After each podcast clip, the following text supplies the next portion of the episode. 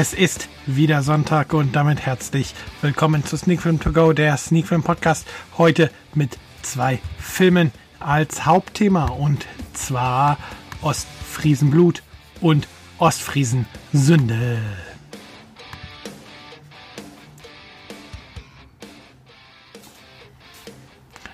Ja, und jetzt, wo die Aufnahme läuft, habe ich da wieder mal gemerkt, dass ich das dagegen verpennt habe zu korrigieren. Irgendwann kriege ich das schon noch wieder richtig hin. Sorry dafür und damit herzlich willkommen zur neuesten Ausgabe von Sneak Film To Go, der Sneak Film Podcast. Und wie ihr gerade ja im Intro hören konntet, heute mit zwei Filmen als Hauptthema. Zwei Ostfriesen-Krimis und zwar Ostfriesenblut und Ostfriesen-Sünde. Ja, doch wie immer, bevor wir zum Hauptthema kommen. Ähm, ein wenig Vorgeplänkel in Bezug auf den Film Rückblick. Und so ganz nebenbei ist mir auch aufgefallen, dass wir wieder eine volle Runde, also eine runde Zahl haben. Wir zelebrieren heute oder wir haben heute hier schon Folge 80 des Podcastes. Ja, zuerst aber wie gesagt, der Film Rückblick für die Zeit vom 2. Februar, wenn ich jetzt nicht völlig falsch liege. Ähm, nein, das hatten wir noch drin. Der Podcast ist ja am 3. erschienen, also für die Zeit vom 3. Februar bis zum gestrigen Tag, den 9. Februar.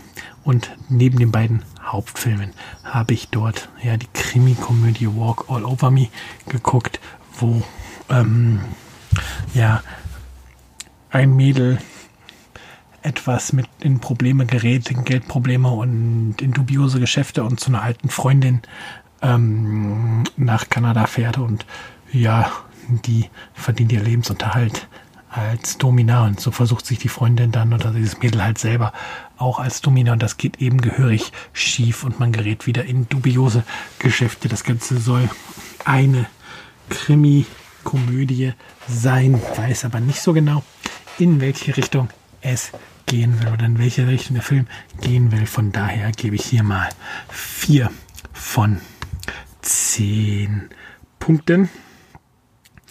Ähm, dann haben wir einen Rewatch gemacht am Freitag. Und zwar von Bibi und Tina. Und zwar war meine Nichte zu Besuch, die ist jetzt, oder die kommt jetzt bald in die Schule und wir hatten ihr versprochen, wenn sie sich mit unserem Hund irgendwann gut versteht und keine Angst mehr vor ihm hat, darf sie bei uns übernachten. Und das haben wir jetzt gemacht. Und ja, da haben wir am Abend halt Bibi und Tina geschaut, geholt, so ein Quatsch. Und Bibi und Tina immer noch natürlich ein Kinderfilm, aber Detlef Buch hat ja einen Kinderfilm geschaffen, der sich selbst nicht wirklich ernst nimmt und das Genre in vielerlei durch den Kakao zieht. Von daher auf jeden Fall von mir acht Punkte für diesen Film und durchaus auch eine Sehempfehlung für Erwachsene. Die nächsten vier Filme sind alles Kurzfilme, die ich gestern geschaut habe beim Zeitvertreib auf YouTube als ich bei meinen Eltern gesessen hatte und darauf gewartet habe, dass wir nach Hause kommen, weil ich da geblieben bin. Sie waren auf dem Trödel kurz, der in der Umgebung war. Und unser Sohn war etwas nölig und quengelig, dass wir ihn jetzt nicht wieder rausbringen wollten und äh, wieder anziehen, Kinderwagen etc., dass ich mit ihm auf der Couch sitzen geblieben bin und ihn in den Schlaf gewogen habe und dann, weil ich ihn nicht ablegen konnte, weil er sonst direkt wieder angefangen hat oder hätte zu schreien, habe ich mir halt YouTube-Kurzfilme angeguckt. Da habe ich mir von Pixar den Kurzfilm Pearl angeguckt, wo ein Wollknäuel in eine männerdominierte Firma kommt und da erst gar nicht so akzeptiert wird wegen der Andersartigkeit. Durchaus ein schöner Film. Ähm, wie gesagt, gibt es auf YouTube knapp 10 Minuten. Sollte man mal einen Blick reinwerfen. Sieben Punkte. Dann den Kurzfilm Sing da geht es darum, dass der Gevatter Tod nur noch quasi in seinem Haus sitzt, auf einer Maschine angezeigt bekommt, welche Lebensschnüre er durchschneiden muss und das auch macht. Und plötzlich steht ein kleines Kind vor der Tür, was seine Katze sucht, die er gerade eben auf diese Art und Weise kurz vorher getötet hat. Und ja, da entsteht dann, ich nenne es jetzt mal, ein Katz- und Maus-Spiel. Durchaus unterhaltsam. Sechs Punkte. Dann ähm, den Kurzfilm Hey Dear, in dem ein Rentier immer und immer wieder vor seinem Haus Schnee schippen muss und ein wenig da ähm, seine Nerven drüber verliert. Auch sehr sehen wir jetzt den Twist des Kurzfilms, möchte ich hier nicht verraten. Auch hier sechs Punkte und der letzte Kurzfilm Ice Pepper, eine ja, Fabel, würde ich jetzt mal sagen, ähm, auf die globale Erwerbung mit Pinguinen als Hauptfiguren und ähm, Chilischoten als Auslöser für die globale Erwärmung. Top aktuelles Thema, nett verpackt. Ähm, auch hier sehenswert und auch bei YouTube 7 von 10 Punkten. Ja, damit sind wir mit dem Filmrückblick für diese Woche durch. Ich trinke einen Schluck. Und dann Hauptthemen für heute. Wie gesagt, zwei Filme Ostfriesenblut und Ostfriesensünde. Die beiden Filme ähm, basieren wie auch schon Ostfriesenkiller auf der Romanreihe oder auf den Romanen von Klaus Peter Wolf. ZDF hat diese Filme ähm, gedreht und nach dem ersten Film halt aus Friesenkiller sich entschieden, jetzt zwei weitere Bücher zu verfilmen. Der eine lief dann kurz vor Weihnachten. Das war, oder kurz nach Weihnachten, irgendwie auf jeden Fall um Weihnachten rum. Und ähm, das war Ostfriesenblut, den ich mir aufgenommen hatte und jetzt nachgeholt. Und der andere lief erst vor zwei Wochen, meine ich, oder letzte Woche Samstag, ich bin mir gerade nicht ganz sicher. Aber lief halt auch gerade erst in TV. Und das ist Ostfriesensünde. Fangen wir mit Ostfriesensünde Ostfriesenblut an. Ich glaube, für Ostfriesenblut hat sogar die MovieDB eine Inhaltsangabe. Schauen wir mal schnell nach. Ähm, kleinen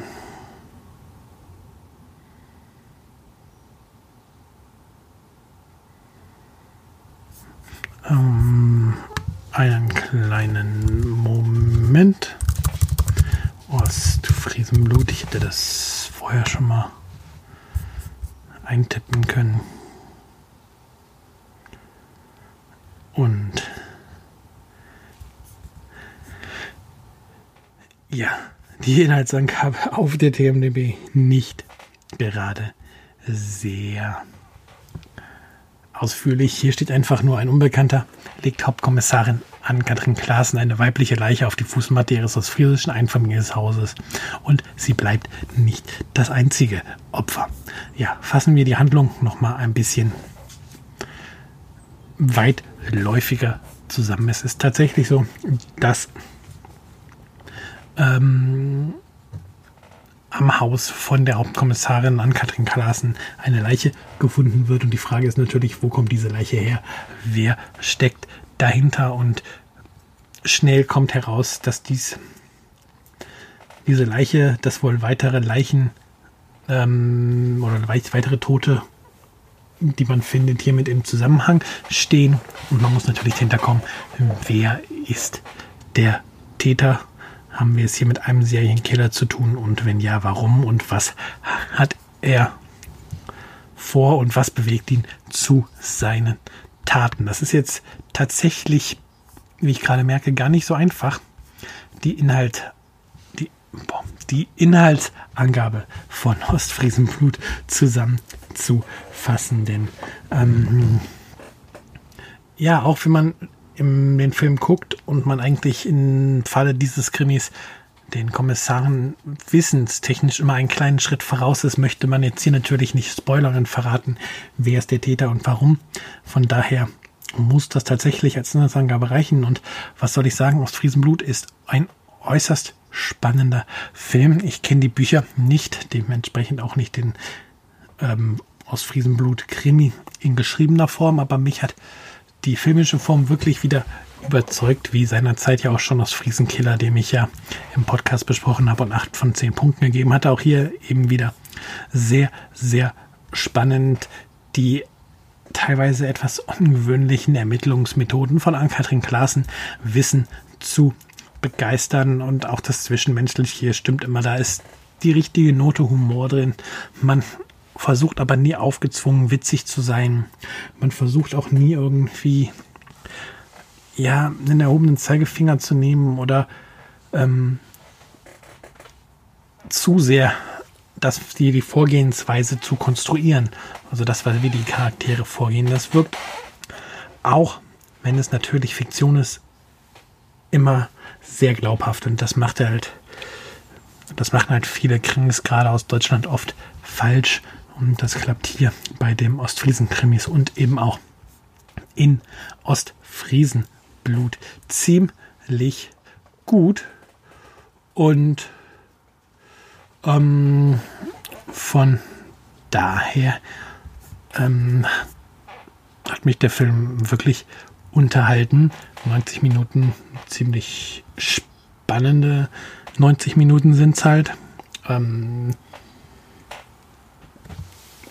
man weiß als, wie gesagt, als Zuschauer relativ früh schon, wer jetzt hier die Person ist, die gejagt werden soll, die der Täter ist. Aber das ist gar nicht schlimm, weil dies tatsächlich der typische Krimi ist, wo der Weg dahin wichtig ist und wo halt auch wichtig ist, was mit den Charakteren in der Geschichte passiert. Und ja, Rick Ostermann sagt mir jetzt gar nicht mal so viel als Regisseur. Er hat auch den zweiten Film des heutigen Abends zwar verfilmt aus Friesensünde, aber seine bisherige ähm, Vita sagt mir gar nichts. Lysis kenne ich nicht, Fremder Feind kenne ich nicht, Wolfskinder kenne ich auch nicht. Aber was er hier mit dem aus Friesenblut abgeliefert hat, ist saubere Krimi-Unterhaltung. Und Krimi-Unterhaltung, für die man noch gerne die GZ-Gebühren bezahlt. Und ja, kann ich nur weiterempfehlen, wie Ostfriesenkiller auch für Ostfriesenblut von mir 8 von 10 Punkten. Dann der zweite Ostfriesen-Krimi, der geschaut wurde, Ostfriesen-Sünde. Ähm, hier ist die OFDB, nicht die OFDB, Entschuldigung, hier ist die MovieDB, also TMDB. Ähm, ähnlich kurz, aber hier habe ich auch gestern nur schnell selber die Handlung reingehämmert, weil der Film noch gar nicht in der Datenbank drin war. Und zwar in der dritten Verfilmung von den Ostfriesen-Krimis muss Ann-Kathrin Klasen einen Mörder finden, der von der Soko der Maurer genannt wird. Das ist ein Serientäter, der ähm, seine Opfer lebendig einmauert, ähm, für eine gewisse Zeit einen kleinen Luftspalt offen lässt, damit die Opfer quasi bei ähm, in, in der völligen Isola Isolation ohne Essen und Trinken über ihr Leben nachdenken und wenn sie quasi ähm, das von sich geben, worauf der Täter gewartet hat, dann macht er das letzte Luftloch zu und lässt die Opfer quasi ersticken. Also eine, ein ziemlich grausamer Tod. Und es ist so, dass hier am Anfang erstmal eine eingemauerte Leiche zufällig gefunden wird und der Weg diesmal natürlich auch dahin führen muss, wer der Täter ist, aber auch erstmal dahinter zu kommen, ähm, was da eigentlich passiert ist. Und es ist dann auch so, dass ähm, die Kommissarin einen sehr radikalen Weg geht während den Ermittlungen. Ja, und von daher auch Ostfriesen Sünde im Grunde wieder ein sehr, sehr spannender Krimi für mich. Ähm, war allerdings sehr, sehr früh hier klar, ähm, wer der Mörder ist. Und hier war es leider nicht so, dass es bewusst gezeigt wurde, wie halt bei Ostfriesen Blut, dass man eben hinter diesem Täter her ist, sondern im Grunde bekommt man die gleichen Informationen oder fast die gleichen Informationen wie das Ermittlerteam.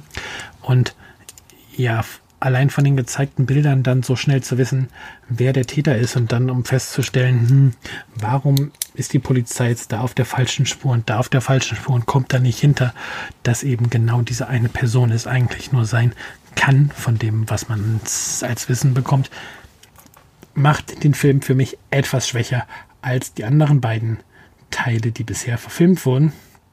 Aber es ist immer noch ein sehr, sehr guter Krimi. Das darf man hier nicht ähm, vergessen. Hat zwar, wie gesagt, diese eine kleine Schwäche, aber ähm, die ist halt nicht so dramatisch, dass der Film nicht funktioniert. Wir haben halt immer noch die Kommissarin, die etwas anders ermittelt, als man es viel gewohnt. Die Kollegen von ihr sind auch alle, haben alle ihre Eigenarten und ja, es macht einfach Spaß, dem Team auch bei den Ermittlungen zuzuschauen und da ist es dann auch egal, dass man, dass ich zumindest relativ früh wusste, wer eigentlich hier hinter Gittern gehört. Ja, von daher für Ostfriesensünde gibt es nicht die acht Punkte, sondern hier vergebe ich nur sieben Punkte. Aber seien wir ehrlich, auch sieben Punkte sind immer noch eine verdammt gute Wertung und ähm, ein Film somit, der einen Blick wert ist. Wie gesagt, ich hatte ihn mir auf dem ZDF aufgenommen. Der ist vielleicht gerade auch sogar noch in der Mediathek vorhanden. Und ansonsten, zumindest bei dem ersten Teil, gab es ja später auch eine ähm, DVD-Auswertung. Ich weiß nicht, ob das hier vielleicht auch passiert, aber beide Teile und natürlich auch Ostfriesenkiller, also drei Krimis. Wenn man nur ein bisschen Freude an Krimis hat, sollte man sich die einfach mal anschauen. Ja, Podcast für diese Woche geschafft. Nächste Woche denke ich dann hoffentlich tatsächlich mal dran, das Ducking vor der Aufnahme anzupassen. Dann wünsche ich euch eine gute Woche mit vielen Filmen oder zumindest Serien. Und dann hören wir uns hoffentlich nächste Woche wieder zu Folge 81 ist es dann. Jetzt musste ich selbst überlegen. Obwohl ich am Anfang ja sogar gesagt habe, dass wir jetzt hier gerade die 80. Folge machen. Dann hören wir uns nächste Woche wieder zu Folge 81 von Sneak Film To Go, der Sneak Film Podcast. Bye bye und tschüss.